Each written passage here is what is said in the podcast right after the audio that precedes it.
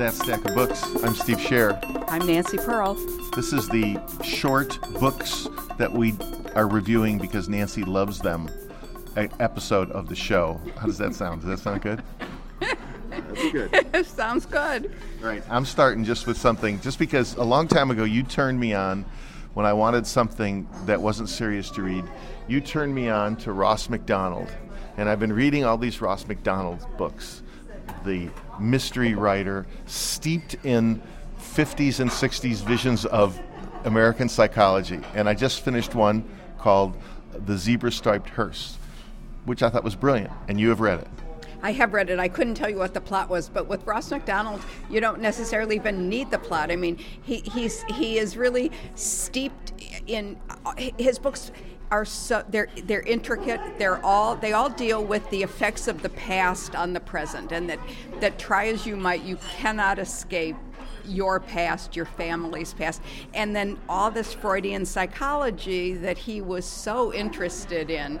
His first one was called the Galton case, which yeah have you read that one yet no well that was the first one he wrote and it's very as i understand it very autobiographical oh so you know, it, it's funny because I saw one movie based on uh, a Ross Macdonald novel with uh, Paul Newman as Lew Archer, his character, often his character, and um, it just didn't do it justice at all to the intricacies and the and the and the and also, what a wonderful writer! So many phrases. Uh, what was it? The phrase he used about seeing the sky, and it was its infinite amplitude as it went away. It just was yeah. brilliant. I mean, filled with metaphors. Yeah, yeah filled with you know, uh, which which you get in the best sort of of, of that era detective fiction. Um, Ross, uh, Raymond Chandler has a bunch of, of those as well. But you know, he's a kind of uh, some of his books. I think people would say are dated a bit, but the plotting is so superb, and you cannot outguess him. Yeah. I, I mean, there's something, and he, you know, there's a lot about um, the Hispanics in California at that time. You get a lot of that coming up in the different books. The differences between um, the wealth inequality. I mean, he's he's the typical detective, you know, the kind of rough exterior with the heart of gold and and he doesn't take advantage of women the way, for example, um, John D. Macdonald's main character does, I believe, take advantage of women. You just reminded me that I just I finished a couple weeks ago a second a different Ross Macdonald book, which was not with Lew Archer. Uh-huh. Can't remember the name right now, but it was it was different enough that I thought that was interesting. That it was a different character, a different plot. Katie Sewell, who's eating some scrambled eggs at the Bryant Corner Cafe quietly. You thought you were going to be quiet. Have you ever read Ross Macdonald? No, I never have. All right. I need to. Yeah. I think you would like him because of the of the writing, but also that you like mysteries, and he is, as Nancy said, just very intricate. Yeah, I love mysteries, and I used to love Henning Mankell's series, but it's over now.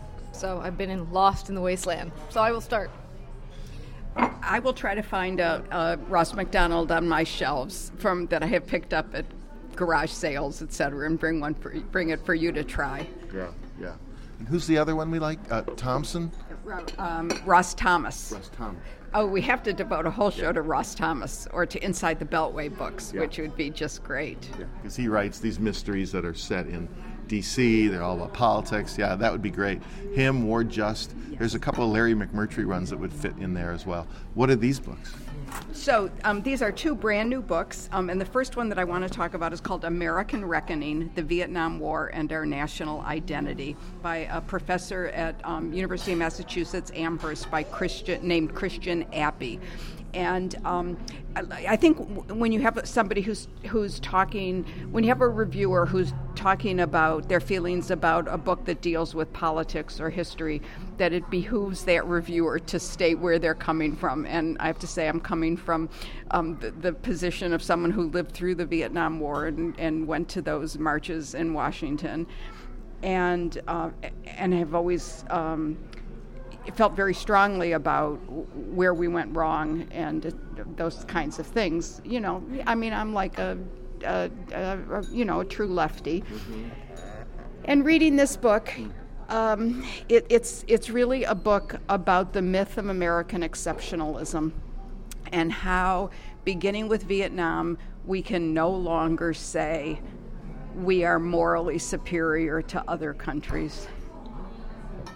I believe we just went through a decade, Nancy, if I'm not mistaken, where that's exactly why we ended up bombing uh, most of the Middle East. Yes, and reading this book is it's both in it's enlightening because there's so much when you live through something you don't see it you see just a narrow view of it so so now we're 50 years later um, after the war and and so reading what he's describing, which goes back as far as the 1950s when he talks about the U.S. Um, uh, involvement in Guatemala and uh, all of the CIA uh, overthrowing uh, regularly, legally uh, elected officials through Vietnam and how we were lied, how the, the American people were lied to systematically. I mean, in that the Gulf of Tonkin resolution was based on lies based on lies. And when I read that part, you could have substituted weapons of mass destruction. It was exactly the same. And so, I mean, this is a book guaranteed if you're of a certain political persuasion.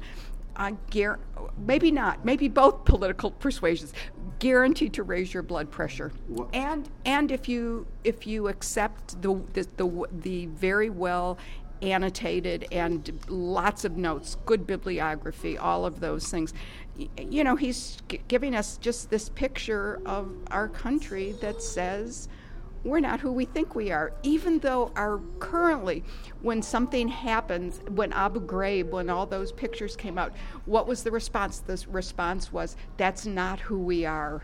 Well, I'm sorry, but it does seem, based on the last 50 or so years, it is who we are. Well, uh, one of the things that was brought home to me in that trip to Selma was that we as Americans sort of gloss over what it actually meant to be a nation that was built on the wealth of slaves because we were very much that nation that enslaved, killed, bred, destroyed other people's lives in order to profit. You know, and then of course we could lay onto that what we did to the native people that were here, and we being the Europeans. So, yeah, it would be nice to have the kind of truth and reconciliation, not just about race, but about the continual lies we tell ourselves, because we're still telling them today. Why'd you say um, both political persuasions might be willing to learn something? Well, if you're willing to learn something of whatever political persuasion you are, this is a book that will give you a view of, of the recent past, the last half of the 20th century, and where we are now. That's just that's stunning in its just layering on. It's just not one one administration, or it's not just the Democrats, or it's not just the Republicans. It's the same the same misinformation that we're getting. I, I mean, it's just incredible to think about. I remember a book that uh, that uh, came through the station and I did the interview with the editors. It was called "Unwinding the Vietnam War," and it was ninety, early '90s. So they were 30 years out now. They were looking at it, and it was a series of essays uh, about these sort of same things, like trying to un- unravel what had happened. How does a book like this compare with, oh, some of the stuff Halberstam wrote, Best and the Brightest, or some of the stuff that uh, Seymour Hersh was writing later? Um, he uses both, and the best and the brightest. If someone wants to read about the Vietnam War, for my money, the Neil Sheehan's "The Best and the Brightest" is the best. I mean, no, I'm sorry, the, David Halbert. Halberstam's Best and the Brightest. Neil Sheehan's was shining. Yeah, Neil Sheehan's is a bright shining lie. Both of those are just um, remarkable books and well worth reading. Um, it, it just worries me that every generation forgets what the previous generation went through politically. And so, it, it, it, except for a book like this, which puts it all together, you, you think, well, you, we're different. You know, this has happened to us. But in fact, it was happening for years. You know, decades and decades and decades. Um, uh, Christian Appy has written several books about Vietnam, and I think for this book, the what he wanted the point he wanted to make is how our view of ourselves the things that we pride ourselves on as a nation don't hold up against the facts of the past. And I, I it's a it's a terribly sad book for anyone who cares about what kind of country we are. Yeah, the things we could justify. I've been listening to Dangerous Assignment, which is an old time radio show from the 50s and 60s with Brian Donlevy.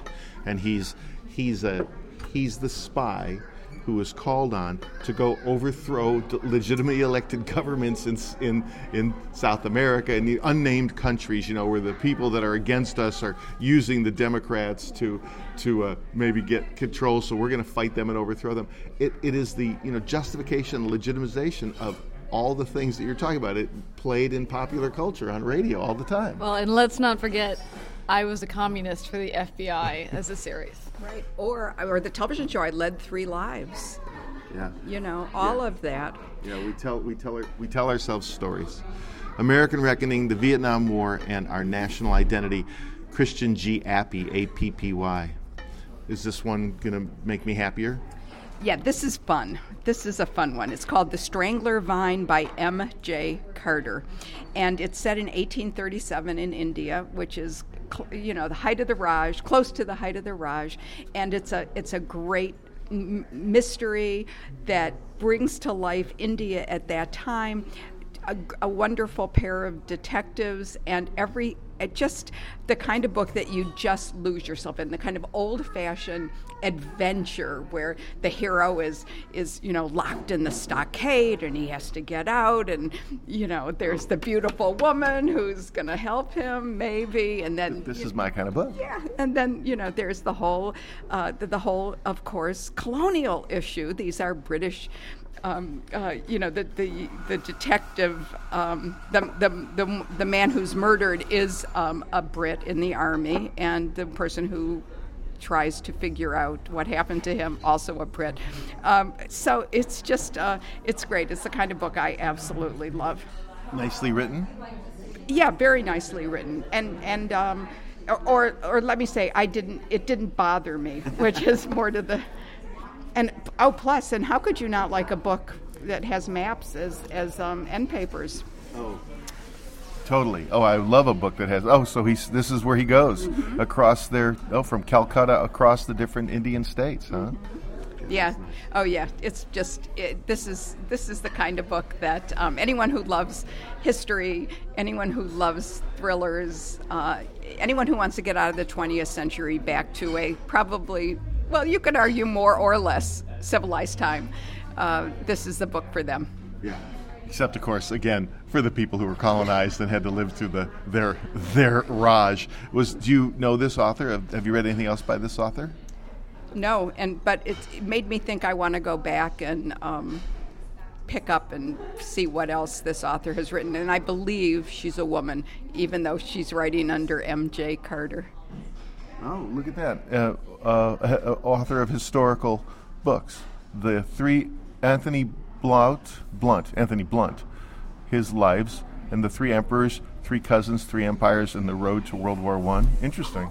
Oh my gosh, I didn't put that together. I did read that book, Steve. You and I, we talked about that when it came out. It's about the three cousins. Um, it's about um, Tsar Nicholas and the, the the King of England and the the um, uh, the uh, Austrian Emperor. Remember, Yes, yes. and how they're all grandchildren of Victoria. Oh yeah. Oh my gosh, no wonder it was so good, and no wonder it was so accurate. This book. All right. Good for you. Great. The Strangler Vine, M.J. Carter. By the way, I love the uh, I love the illustration. I would buy this, but we talked about this before. I would buy this book for its cover. But Steve, did you notice what the picture is of? Well, it's a noose, isn't it? Yeah, yeah, a noose. I mean, that gives you a little chill. Oh yeah. Oh yeah. But it's nicely done. All right. Good historical books. Thank you, Nancy. You're welcome, Steve. Bye, Steve. Bye, you guys. Please find us on Facebook, on Twitter, and at thatstackofbooks.com. There you'll also find the other podcasts I'm working on. The House of Podcasts contains many rooms.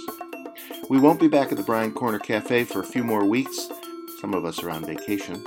We will be back 315, April 21st. That's a Tuesday. Please join us. We'd like to hear what you're reading, what you're thinking about, and usually they have half price cookies. See you then. Happy reading.